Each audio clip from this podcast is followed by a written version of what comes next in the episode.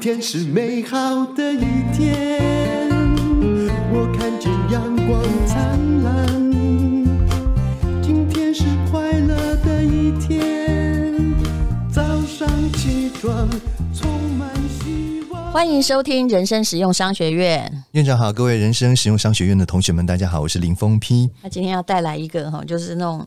呃，理工科的朋友最会解释的，也是非常时髦的概念，但你一定要知道，它跟你的生活、未来、物价都会有很大的影响。嗯，其实对岸最近呢，吵着这个沸沸扬扬的一个话题，就是呢，他们呃，这个领导阶层已经提出来了，他们希望在这个二零三零年的时候，能够达到一个叫做碳达峰啊这样子的一个一个目标。这是什么？你要解释啊，碳达峰就是说，呃，我们所有运用这些会产生啊二氧化碳的这些石化的呃能源呢，我们要在二零三零年呢达到一个最高峰，我们之后就不不把我们这个消耗的能源放在这个上面了，就是我们的那个。碳啊，碳的产出在那里就是哦，也算最一个 deadline 啦。对对对对，底线已经到了。对对对，我们不能够再让二氧化碳的这个呃水准再往上飙，那个地方已经是一个顶峰了。因为地球如果在温度上升一度的话，他们就会说可能会剩下一个小岛哈，这也是预测的，就是那小岛叫喜马拉雅山的山顶，所以就。你不能说这是别的国家的事了，每一个国家都要开始做了。嗯，嗯，然后到二零六零年要完成所谓的碳中和。什么叫做碳？什么？碳中和的意思就是说，呃，我们到那个时间点上面呢，已经要等于是零排出碳了啊，不可以再有任何碳的这个，就是说你的这个产出跟你把它。回收回来的要达到一个平衡点，不能够再有多余的碳出来了哈。那这其实这是有难度的哦，这有难度的哦，这不是说这是一个目标。所以哪一个比较难？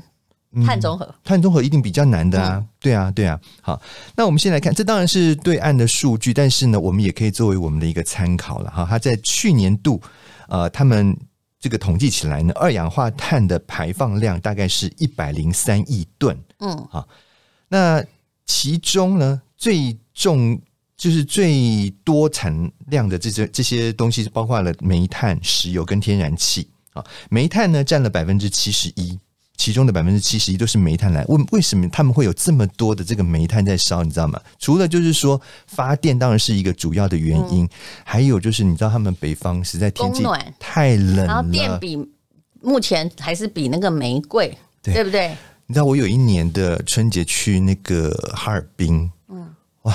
那个温度真是冷到你真的是受不了，那个动辄就是零下三十度的温度。三十多年前出过一个任务到哈尔滨，嗯，带模特去，嗯哼，拍泳装，也是冬天吗？对，我记得，我就觉觉得写那个计划案的人真的不怕我们死掉。然后那时候我很天真，因为那时候我才刚进来的记者，大概二十出头一点点而已，嗯嗯，因为我好想出国，嗯，说谁要去执行这个案子？嗯哼，哎，怎么只有我一个人举手？你是完全对于这个天气没有概念吗？哈尔滨东北耶、欸，就白痴嘛我，它零下二十几度哎、欸，啊、而且睡到一半，我还记得有个那个宾馆叫白天鹅宾馆，半夜竟然没有冷，没有暖气停掉了，哇塞，那会冷死人、欸！哎呀，太惊人了！所以，所以为什么他们的煤的这个消耗量会这么的高？你看，它占了百分之七十一，再来石油占了百分之十五。再来，天然气占了百分之六。那总之，这三项就占了呃，我们刚刚讲一百零三亿吨的百分之九十二。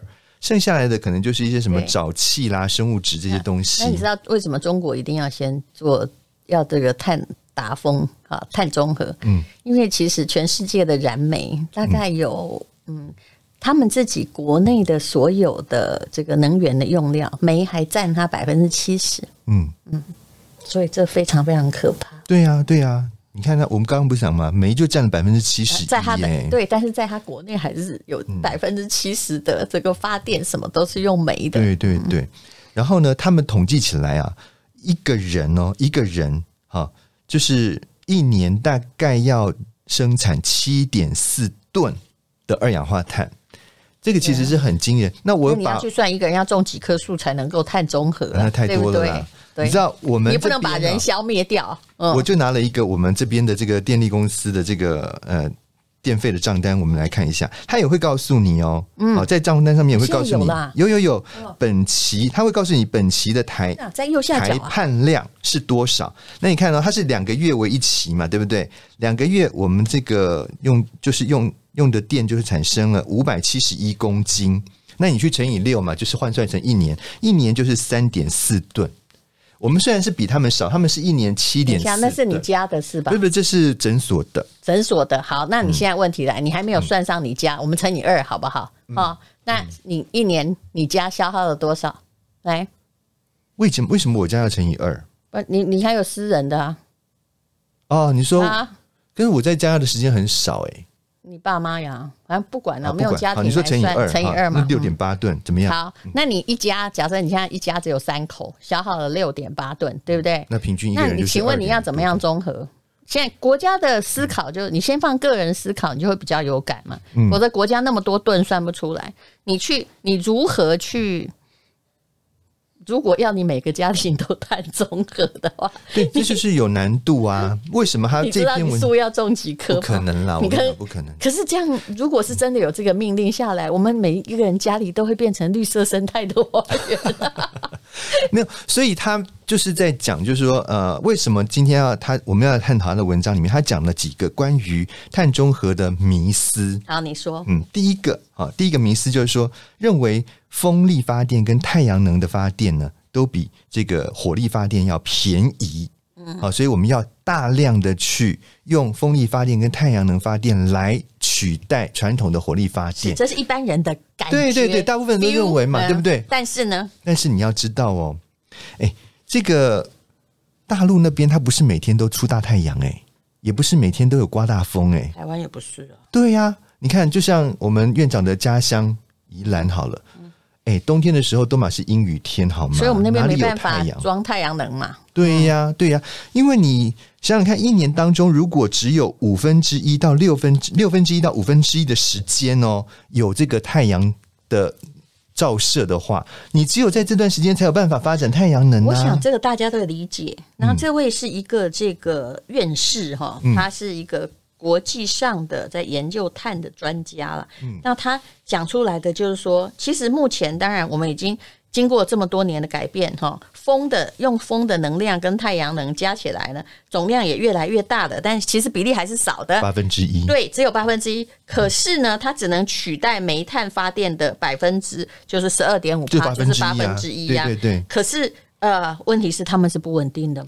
对，就是我刚刚讲的嘛，因为你只有万一要停电起来，不是火力发电会停电，是风能跟太阳能。你也可以想象说，那我为什么不能利用这个有太阳的时候，我多存一点电起来，来供那个没有太阳的时候用？很抱歉，因为你知道啊，现在呢，他讲哦，他的储存是很也很好。他说，目前全世界的电池生产商哦，是五年多的生电池的产能才能够供给东京。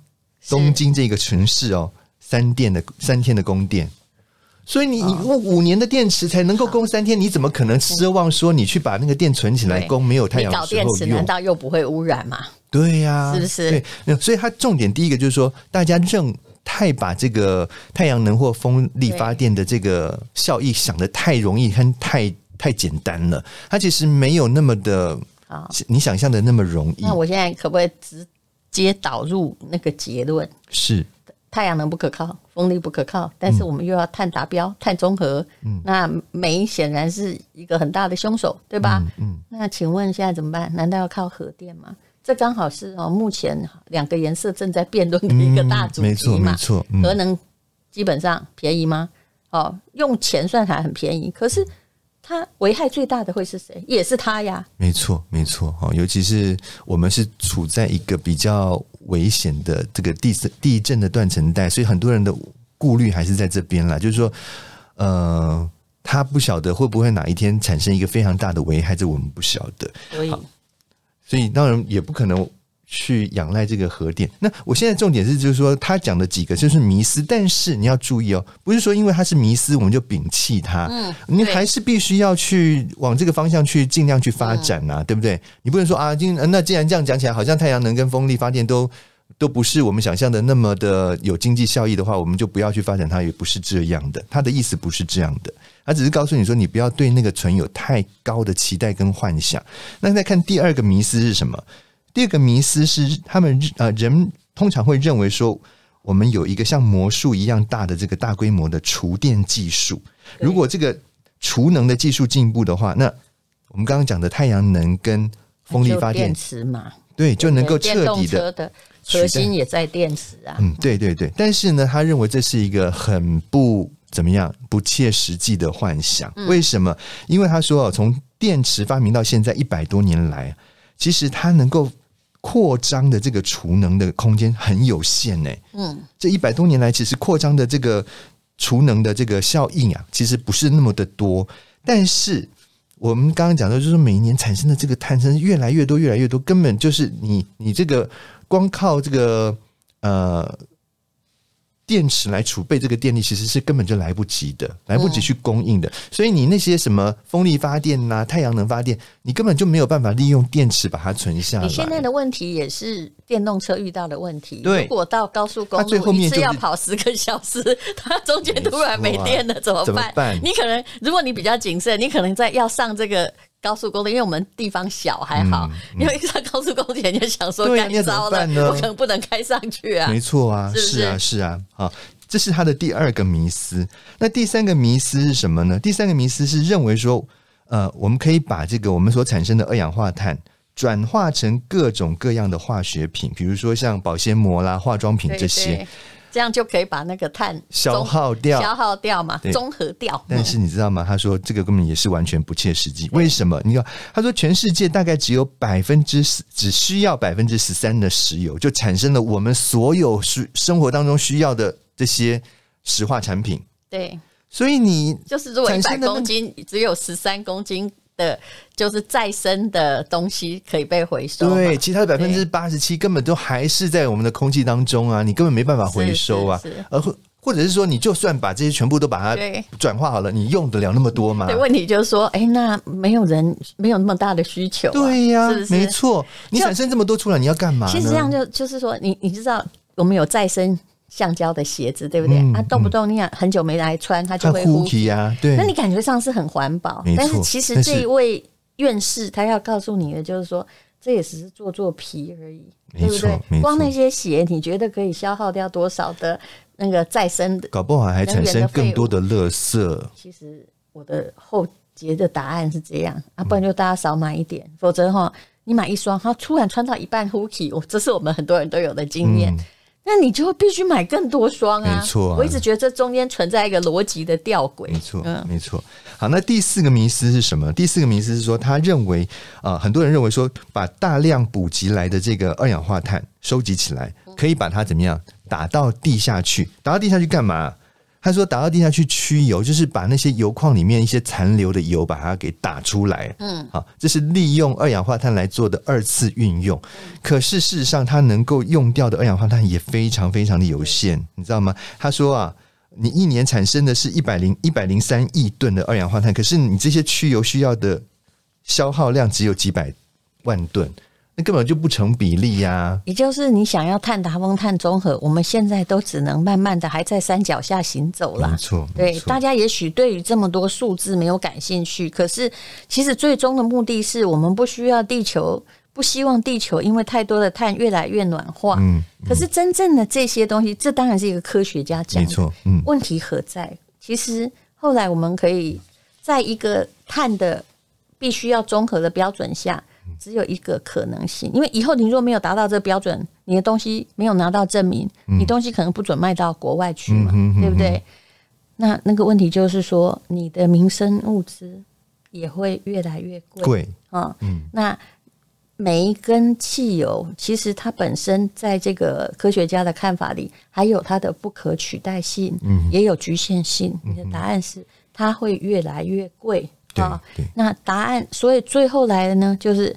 人还是会越来越难活。嗯，你想象的钱可以让你过老年的生活的，也会在你年纪越来越大之后，感觉越来越不够。嗯，那怎么办？所以还是重要的是投资理财呀。对，我们对你要知道尽力。对了，对了，对了。但是不做就是完蛋嘛。对呀、啊，对呀、啊，对不对？没错。这这跟泰达人的投资理财跟泰达风其实是就从背后的那个那个哲学概念来看，就是说我不能保证你做了，嗯，会。OK，完全达到理想，但你不做你是完蛋。对对对对对，他的他讲的这些虽然都是迷思没有错，但是呢，你能不能就是说，因为他是迷思，所以我就不做它？不行，这些东西还是他能够达到这个碳中和的一个非常重要的路程。虽然说这个路程可能很遥远，但是你不做是不行的。嗯，当然还包括了刚刚我们讲到说，很很多人认为说这个电动车，电动车可以降低碳排放，听起来。乍听之下好像很有道理啊，对不对？嗯，啊，你电动车，我我这个车子我不用汽油啊，它还有别的问题，什么问题？还是用电呢、啊？那你电怎么来呀、啊？那不是又回到老问题了吗？它只是多了，它只是储存的东西不一样嘛。是、嗯、我的意思就是说，它终归到最后，一个是油箱，一个是电池。嗯，对对对，你还是变成你的，你还是要有电的来源。那你电的来源，如果说你的源头还是用这个，比如说火力发电的方式的话。你光是你说你用电动车，你到底能够减少多少碳排放？好，那也许这个话题就是比较大啦，没有那么实用。但是我可以把这个科学家的结论说一下。是我念很快，我们不要讨论，因为因为我们讨论也没用。但他讲的按照他的逻辑是很有道理的，对不对？他说好，怎么样？现实中的可以碳中和路径是什么？第一就是通过有煤化工与可再生能源结合。实现低碳能源系统，你不要以为这些煤跟汽油是用不到的，嗯、但你只能要用结合，要科学家更大的技术，这个是我们两个没办法想象的。第二就是利用煤炭领域中的碳中和技术啊、哦，这还是是科学家的问题，是这蛮深的，我们就不要直接再讲了。嗯、好，那最后一个是什么呢？啊、哦，最后一个呢就是。这个有点难哈，就实现哈光伏和农业的综合发展，然后把这个比如说农业中的畜牧业、水源资源，还有沙漠的治理呀、啊，然后就让他们。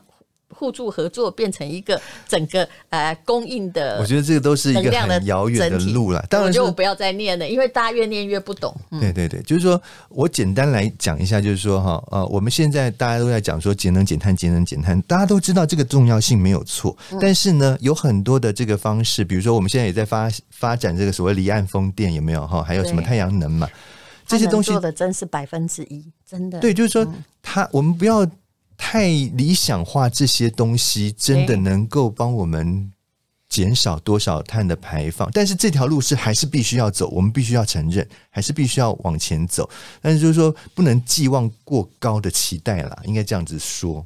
对，就是目前现实困难重重，嗯，但唐三藏非去那边取经不可，不可是否则的话，全世界也得不到拯救。没错，这就是为什么我们对于碳中和跟碳达峰要有一种了解的态度，没错，嗯，而不是你去排斥所任何一种能源。是，好，非常谢谢林医师，谢谢大家。今天是勇敢的一天，勇敢的一天，没有什么能够将